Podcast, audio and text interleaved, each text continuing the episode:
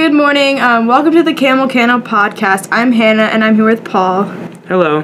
And we're going to start off by reading Job 19 25 through 27 in the New Living Translation.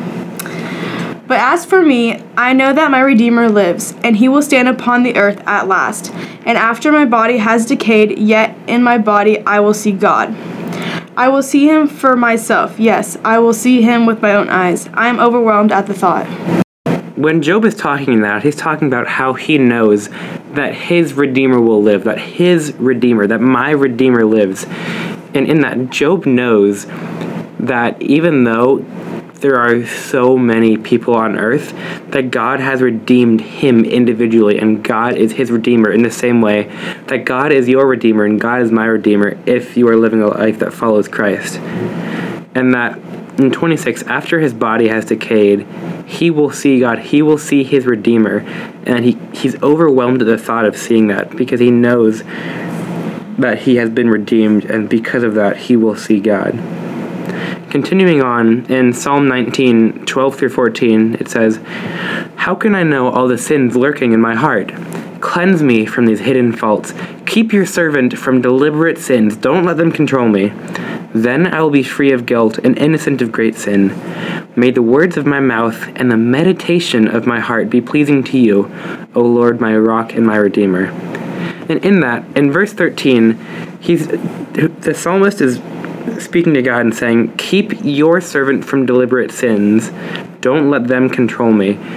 Not in the way that the psalmist can do anything to control these, because in verse 12 he says, How can I know all the sins lurking in my heart? That the psalmist understands that it's nothing he does on his own to redeem himself from his sins.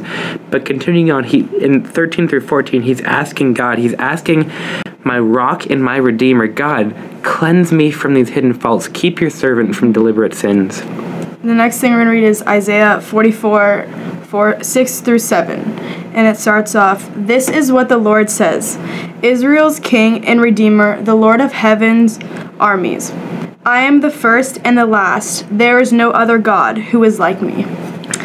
Let him step forward and prove to you his power. Let him do as I have done since ancient times when I established a people and explained its future.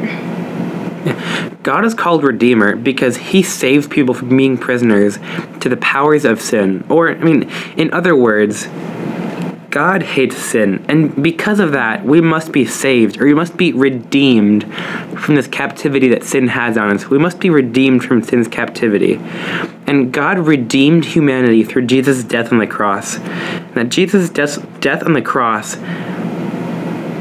rescued those who believe from the penalty of sin, and that, that penalty of death and separation from God. And that when you believe in what Jesus did on the cross, you're saved by God. God redeems you from being a prisoner to sin, and you experience salvation. You experience this redemption that can only be found through Jesus Christ.